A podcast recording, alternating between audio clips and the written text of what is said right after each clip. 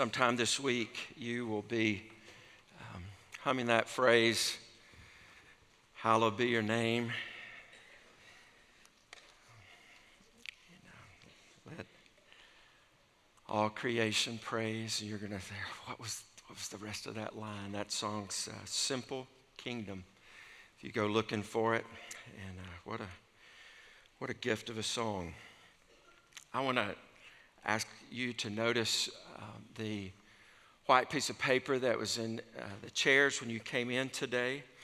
And if uh, you are a member at Watkinsville, one of the responsibilities that comes with membership here is voting and affirming uh, spiritual leadership for our church. Specifically, our church leadership team is what I'm referring to at this time. Um, our in December, we elected two new members to serve on the church leadership team. And so, coming into the year, uh, those uh, six serving on that team, along with me and our executive pastor, Joel Shinpo, would be uh, Dave Schumann, Jason Matthews, Ralph Moore, um, Mike Kane, Dave Stearns, and John Chanel. As we uh, come to this point, John Chanel has uh, taken position of college pastor on our church staff, and so that creates a vacancy on our church leadership team. And this morning, the church leadership team is bringing to you the recommendation of Andy Bars uh, to serve in this role, and he will uh, finish this the two years remaining on uh, the term that John Chanel had started last year. And so Andy Bars, his wife is Carmen, and two children, and been members of our church for more than 15 years, and uh, served as a deacon here and a lot of other service roles. And uh, some of you will know them, some of you will not. Uh, you see a picture there will help some.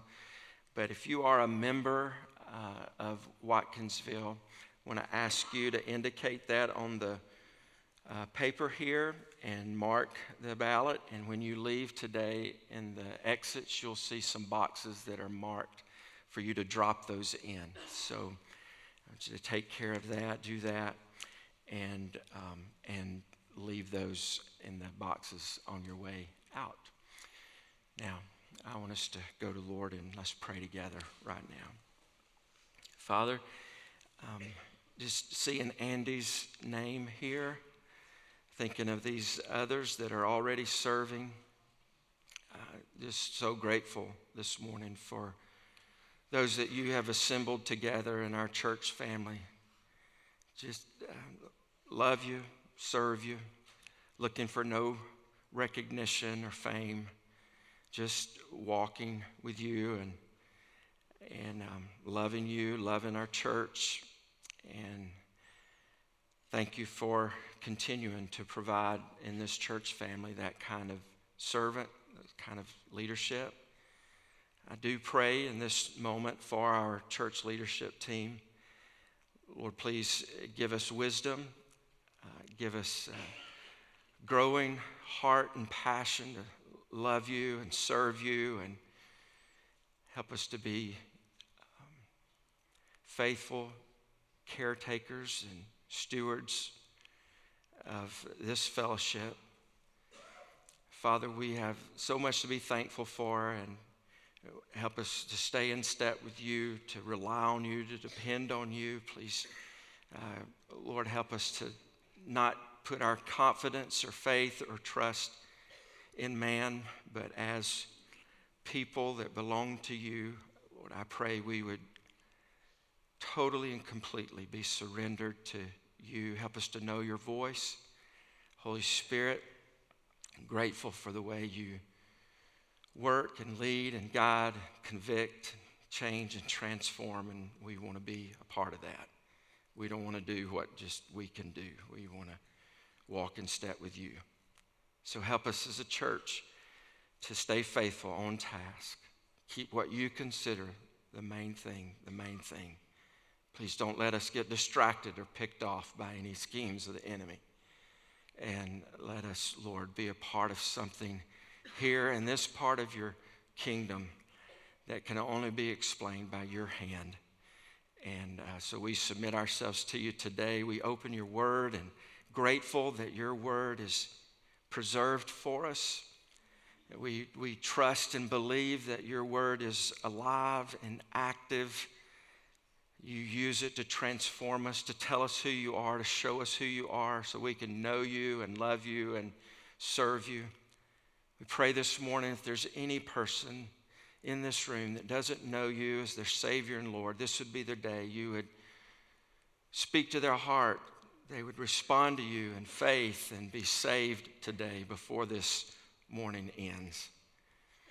And so we commit this time to you for your glory. Would you, like the disciples said, would you teach us how to pray? And we bring these things before you, Father, in the name of your Son, Jesus. Amen. Let's open our Bibles to Matthew chapter 6. Matthew chapter 6.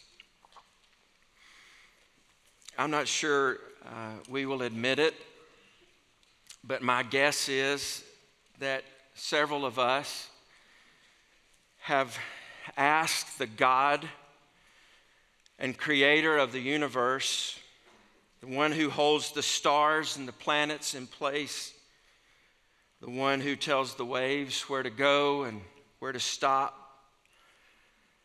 the one who reigns from heaven. I'm guessing that several of us have asked that he might help us get a shot at a buck this year. or just maybe one more bite before we leave the lake. Or, Lord, if you would see fit, could there be at least one can of cream of chicken at the grocery store when I go by there tonight? Or, Lord, I've got to have a pair of brown boots, please, just my size in brown. If there could be a dress, Lord, for this event. Um, some of you have, some of us said, Lord, I need an A on this test. Oh, you said, Lord, this would be a great semester for my future mate to be in my class. I mean, my goodness, probably somebody in this room that prayed for a missed field goal recently.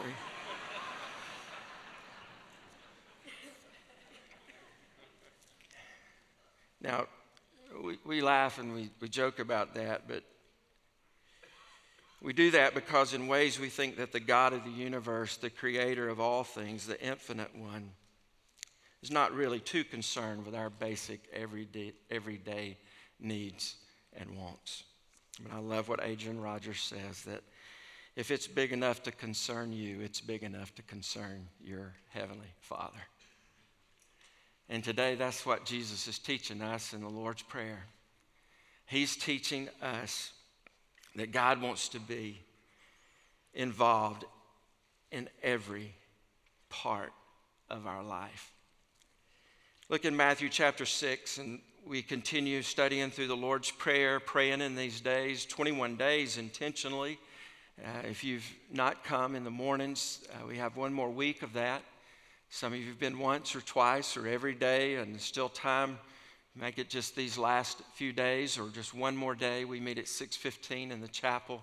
We're done by 6:45, and uh, we're praying through the Lord's prayer together that He would teach us how to pray, praying He'd give us a increasing appetite for communion with Him and prayer. And we've already looked at uh, some of these verses, but I want to read again from verse 9 down through verse 11. Jesus said, Pray then like this Our Father in heaven, hallowed be your name. Your kingdom come, your will be done for earth, on earth, as it is in heaven. And then verse 11 for today Give us this day our daily bread. Give us this day our daily bread. Jesus is teaching us through this prayer how to talk to God. the Son of God, the only begotten Son of God, is teaching us how to talk to his heavenly Father. He's teaching us how to talk to our heavenly Father. And through this prayer, Jesus is showing us that God wants us to know him personally as Father. God wants us to know him personally as Father. Now, we know him personally as Father, not because we have been born, but because we have been born again. And the way we enter the kingdom and the way we have a personal relationship with the Father, the way we're reconciled to the one who created us is for our sin to be dealt with. And the way our sin is dealt with is to go to Jesus Christ, who died and was buried, and he rose again on the third day, and he paid for sin. And that, that death, that redemption, that righteousness is applied to your life when you, by grace, believe in faith that Jesus Christ did that for you. And when you believe on Him, when you trust Him as your Savior, Jesus Christ gives you His righteousness so that when God looks at you, He sees you through His Son, Jesus, and we become joint heirs with Christ. We become a child of God. And He wants us to see here in our praying that we can know Him as, in a personal way, as our heavenly Father. He's also showing us in this prayer that He wants, that God wants us to seek Him passionately as King. And in this verse, just short phrases, you, our Father in heaven, hallowed be your name. And then verse 10, opens up to us the fact that our Father has a kingdom, which means He's the king, He's the ruler and reigner. He says, Your kingdom come. And if you read through the Gospel of Matthew in these days, you'll see again and again and again the kingdom taught about and what it is and how the kingdom works. And you see the passion of this prayer when He says, Your name, your kingdom, your will. And the very beginning of this prayer is kind of this ordering and positioning and prioritizing that in our prayer life and in our everyday life, that ultimately it's about His name and His kingdom and His will. And He's teaching us, third, today in this prayer, not only that He wants us to know Him personally as Father and seek Him passionately as King. He wants us to rely on Him practically as our provider. He wants us to rely on Him practically as our provider. And when you look at this and you hear this phrase, Our Father in heaven, hallowed be your name, your kingdom come, your will be done, we, we, we have that memorized and it, it gets a, a certain kind of rhythm to it. It's hard to break out of it sometimes. And you start reading it and you, you start almost singing uh, the verses as you read them. But as you think about Father, hallowed, heaven, kingdom, will, and it just feels big, doesn't it? It feels grand. It feels like we're dealing with greatness. And when we think about kingdom prayers, they seem so much more grand and godly than food prayers. And it's such a, it's almost whiplash to go from praying, Your kingdom come, Your will be done. I'm going to need something to eat today. And that's really, that's really where the, the prayer goes. That's where Jesus takes us and he, he puts God on the throne. He puts God is Father, He puts God is King. We're servants. And then He teaches us to pray, Give us this day our daily bread.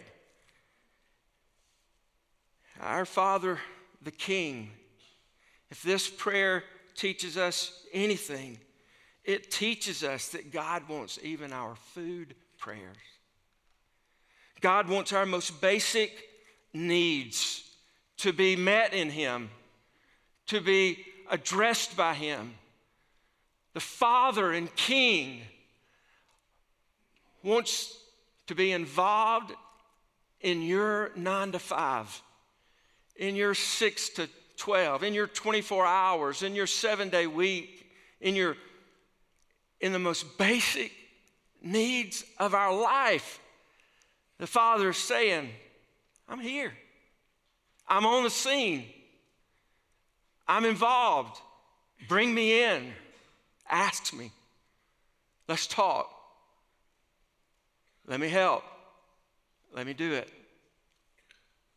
God wants to be involved with you in the most basic needs and activities of your life. Why? I mean, could, could He not have made us to never get physically hungry? Certainly could. I mean, if He could make us to be able to go 40 days, He could make us be able to go 40 years. Why would He, why would He put us here on this earth as physical people, spiritual people, to be dealing with the need for daily things? So I want to answer that question. Why would God want us to ask Him for our daily bread and thinking the most basic needs of everyday life? Number one must be because He knows that these kind of prayers will promote humility and surrender. These kind of prayers promote humility and surrender. Even our most basic life needs are possible to be met because of God's place as provider. He, he wants us to see that the Father, the Creator, the King, the ruler of the universe, the sovereign one, the infinite one, one who has no beginning and no end, who never sleeps or never slumbers. He wants us to know Him and see Him as our provider. And it just happens to be the case that the way our minds work and our lives work and our choices work and our attitudes work is that we need a daily reminder that He's the provider. You look through the Old Testament, you come to the story of the Israelites who left slavery in Egypt. And God has them in the wilderness, and they're roaming around in the wilderness for those 40 years. What did he do? Day after day after day, he brought what we read about in Scripture. It's called what? Manna. And from heaven, they would wake each day, and there would be uh, manna there on the ground for them to collect and eat for their nourishment on that day. And then that day would end, and they would wake up the next day, and what would be there on the ground? What would be there? Manna and they would eat and they would wander and they would walk and they would journey and they'd wake up the next day and the next morning and there on the ground there would be what? Manna. And they'd go to bed, they'd lay down and they'd wake up the next morning and there would be manna. Now, I could say that seven times and we don't say manna on the seventh time. Because the story goes that on the sixth day alone, you were to gather enough food to supply on the day of rest. The pattern there was just daily, daily, daily, daily. God showing his children, you're going to have to rely on me daily. But what did some of them do? They hoarded it. And they gathered it up and they thought they could hold on to it because at that time they weren't sure if the morning would bring them more manna. So they stocked it up and they piled it up. And what happened when they hoarded it up and they stocked it up and tried to hold on to it? What happened? It rotted, it ruined. There was a stench and there was a smell throughout the camp because they had disobeyed God and they had begun to trust their own devices and their own ways and their own thinking. And God is saying, No, trust me daily. I want you in humility and surrender to be in a place where you're leaning on me, relying on me as your Heavenly Father. Now, listen, the menu has changed for us, and the delivery method has changed for us, but the, the provider has not changed for us. The God of the universe, the King of kings, Lord of lords, our Father is still in position of being our provider. And praying this way puts us in a position to say, God, you know what I need. I think I know what I need, and I'm asking you to provide for my needs. I think of the wisdom in Proverbs 30, verse 8 and 9. The writer of this chapter says, Remove far from me falsehood and lying. And then listen to his prayer Give me neither poverty nor riches. Give me neither poverty nor riches. Feed me with the food that is needful for me, lest I be full and deny you and say, Who is the Lord? Or lest I be poor and steal and profane the name of my God. What was the wisdom in that verse? The wisdom in that verse was recognizing that he could be in a position that if he didn't have enough, he'd be tempted to do something wrong. And if he had too much, he would be tempted to do something wrong. And it's a, it's a, it's a warning to us in a, in a day and time where we have so much abundance to not put our faith not put our faith in what we can do and not put our faith in what we have because those things can ruin us. He teaches us to pray daily for our needs to be met. Why would God ask us to pray for our daily bread? Number two, it seems to deepen our relationship with Him. It deepens our relationship with Him. Don't miss that in this prayer. It starts off your name, your kingdom, your will on earth as it is in heaven. But then verse 11, verse 12, verse 13, just it shows us the communion that God desires with you. It shows us the communion that God desires with us.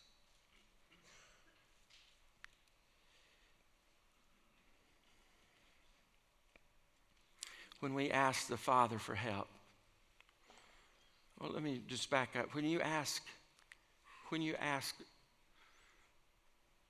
a neighbor for help, you ask a friend for help, you ask someone you don't know real well for help, what happens? Changes the relationship. It can bore into, it can bore into the hard surfaces of relationships. And when we go to the Lord and we ask Him for help, and He hears us bring our most basic needs, and we see His concern for our most basic needs, we begin to see Him in a new light, in a fresh way, in a powerful, intimate, communing kind of way. We've lived in the same house for uh, just over 21 years. We rented for six months, 18 months in two different houses. And we first came, we've been where we are for 21 years. And neighbors uh, beside us and in front of us are just the same today as they were the day that we moved in. There are other neighbors around us, and I think about the relationship that I have with the neighbors. For a long time, uh, a relationship with our most immediate neighbor, neighbors that was just a wave, a little bit of conversation, a little bit of defending on my part while there were 42 toys in our yard uh, when they had no kids at home. And I remember the day that I went to him and asked him if he could help me repair a chair I could not get fixed. And how that relationship changed from that day on as we began to relate on me having a need and him being able to help with that. I remember a medical issue that came up that Carla responded to in their family and how that again drove our relationship deeper. Prayer with them in the hospital in the time of sickness, how it drove the relationship deeper. And, and it's a picture in human relationships of what happens in our heavenly relationship as we take our needs to the Lord and we present to Him our need for help and we see Him working in our life. We begin to experience the realness of who He is. So that's my Father. That's the King. He wants to hear from me daily about my needs. I think a relationship between the Apostle Paul and a, a young disciple named Mark. When Paul started out on a missionary journey with Barnabas, they took Mark. You follow the story in Acts as they traveled to different missionary stops, there came a time of disagreement between the Apostle Paul and Barnabas. It had been such an encouragement to Paul, but they, they got in so crossed up because the Apostle Paul did not want to take Mark with them. He, he didn't want Mark to be a part of the journey. And so they split. You see it in the book of Acts. And Paul goes on the journey with Silas, and Barnabas takes Mark. And you'd think that was over, but something happened. Because in the last letter that Paul wrote to young Timothy, in 2 Timothy chapter 4, as he's closing the letter, the Apostle Paul says to Timothy, talking about coming to see him, he says to him, and bring Mark. Bring Mark. And here's what he says because he's been helpful to me in ministry. It's, a, it's an example to us to, that would give us kind of an eye into God would say to us Hey, I could have made you where you didn't need food at all. I could have made you where you didn't need daily needs, but I made you in a place where you and I could be in relationship, even to the point where daily you would need me. Give us this day. Give us this day our daily bread. It deepens our relationship. Number three, God would have us pray for our daily bread because it builds our faith. It builds our faith. All different ages in this room. A lot of us carry stories where we have been in situations, maybe as a kid, knowing what was going on with our parents, maybe as a student in college or a person living out on their own where you were trying to figure out how am I going to pay the power bill? How am I going to eat today? Where's food going to come from next week? And, and, and the basic needs around us are so glaring. We go to the Lord, we say, Lord, I, we, we need you. We need help. We need you to come through. And as God meets those daily needs, what's He doing? He's just putting it's almost like he's putting faith chips in the bank. He's, it's like he's showing us again and again and again I can be trusted. I'm faithful. You can rely on me. Call to me to meet your needs. Faith grows in his ability to meet our daily needs, and we get stronger and stronger in our faith. And, and when we see a lifetime of needs being met, we find ourselves in a place where we have no trouble trusting Him for eternity as we just see He's so faithful.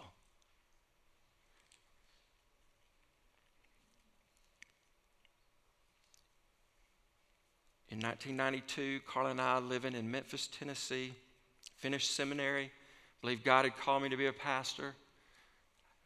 We had been married, I'd been in school three years, we'd been married two years. She worked as a nurse.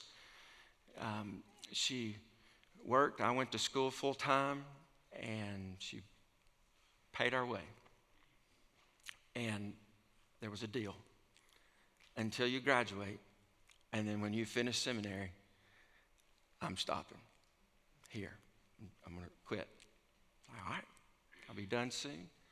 And so we got to May of 92, and she put in her two week notice. The only thing was is that nobody had contacted me about being a pastor. And so we were looking at a summer and a lifetime, as far as I could see, of uh, what are we going to do? And I remember standing in the parking lot of the seminary, walking out after graduation day and all the celebration, just glancing up at heaven, saying, All right, God, I, I said I would. Here I am. We had nothing. And uh, I got three phone calls right in that season to speak at three different youth camps that summer.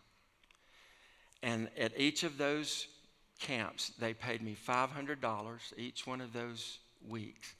And we lived that summer off of that $1,500. Now, a couple of things could happen there. I could have bought a bus and thought, God is about to use me all over the nation calling teenagers to Christ. I mean, I got three this summer. Do you know, since that summer, I have never been asked to do a youth camp since? Except one, and I was the pastor of that church. And the, the testimony there was hey, if I got to make you a youth camp speaker, I can provide for you. And by the time those three camps were over that summer, Macedonia Baptist Church in Cleveland, Tennessee, had called a 26 year old guy to be their pastor. And I remember Wiley Wooten looking at me. He was nearing retirement and he would have been an insulator all his life. And, and, uh, and he, he was just had his head down and said, Mr. Wiley, what's wrong? And he's just shaking his head. And I said, Really, Mr. Wiley, what, what's going on? And he said, uh, Well, he was chairman of deacons, and he said, Well, I just, I can't believe I'm about to ask a 26 year old to be my pastor. And I looked at him with a smile on my face. I said, Me either. We're all crazy. God was just, He's just providing and, and making a way and just showing us that He's faithful. And I look back on those, I tell that story, I was 30 years ago now, and tell that story and, and, uh, and I think about it, and, and you know what that is? That story, those, those three youth camps, those were like the stones that the children of Israel stacked at the Jordan River. When God took them across the Jordan River and put them in a place of safety, He said, he, he, he said, stack these stones so that your kids can look back and see how I made a way for you in the past. And along the way, here's what God, you're going to ask God for your daily needs.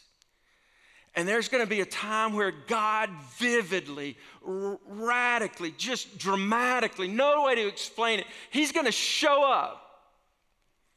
And you're going to be amazed and blown away A few months down the road, you're going to hit a point where you're asking God for your daily needs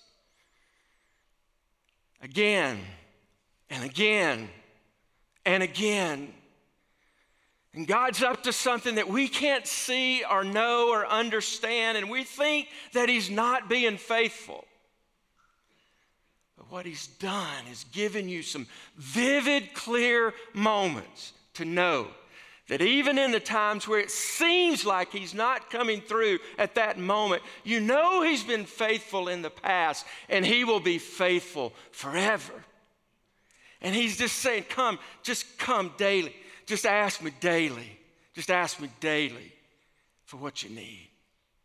Trust me as your provider. It builds faith. Number four, last, it, it births gratitude. When we pray for our daily needs to be met, it births gratitude. Give us this day our daily bread. Think about the times when you see Jesus with food in his hands. What did Jesus do when he had food in his hands? At the Lord's Supper, he took the bread and the cup and he did what? He gave thanks. When he took the loaves and the fishes to feed 5,000, you see him take the bread and the loaves and he, he did what? He blessed it, he gave thanks. When he fed 4,000 with loaves and fishes, again, what do you see him doing? He blessed it, gave thanks. And see, when we go to the Lord and we say, Give us this day our daily bread, and He provides for us day after day after day in the most basic needs of everyday life, it births gratitude in us. It puts us in a position to thank Him. That church in Cleveland, we were there for eight years. Nelda, we began to call her Memo Nelda. She was just our Tennessee Memo, and this is one of the most precious women I've ever met. It's in heaven now, but Nelda was maybe the equivalent of what you'd call a parapro today, and she was working with kindergartners in a little school near the church where we pastored, and and right there, this little public school back in the 90s, she would line them all up for lunch, and she'd line her kindergartners up in the lunch to go to the lunchroom. And before they would start moving in that line to the lunchroom, she would call on one of the kids um, to, in, in their terminology, to say grace before they ate, right there in the hall. They would, one of the kids would pray and give thanks to the Lord for, for their food they were about to eat. And uh, kids would volunteer sometimes, or she'd call on somebody, and she was telling us, and my recollection is, is that the little kid's name was Dennis, and she said, one particular day when I was going to ask the, somebody there, the kids, to say grace, and, and, and Dennis was incredibly eager that day and just bouncing, just his little hand and his little body just up and down. I want to I wanna say grace, I want to say grace. And she's like, no, I had to call him. I said, okay, Dennis, it's your turn today. And she, he said, everybody bow your heads. And the little boy bowed his heads and just real quiet. And all of a sudden he goes, grace and said amen. And he just smiled so big and just took off to the lunchroom.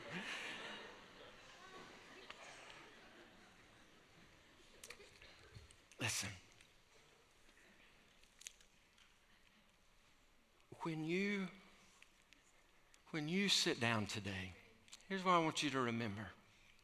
Remember this and, and uh, chew on this a little bit. Every meal is an answered prayer.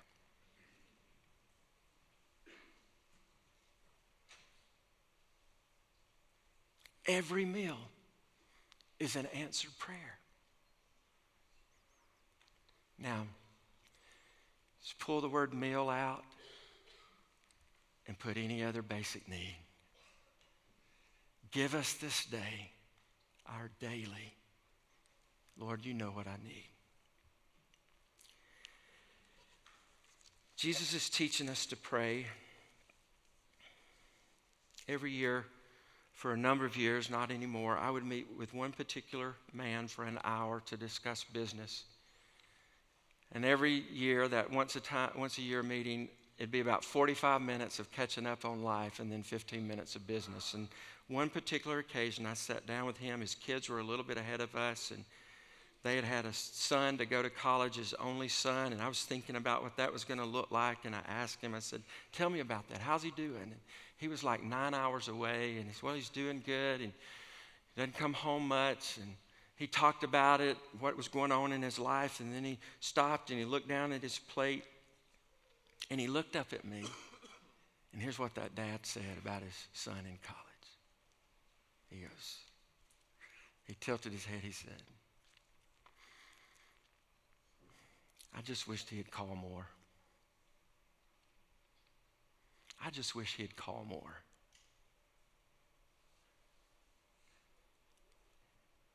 You hear what that earthly father was saying?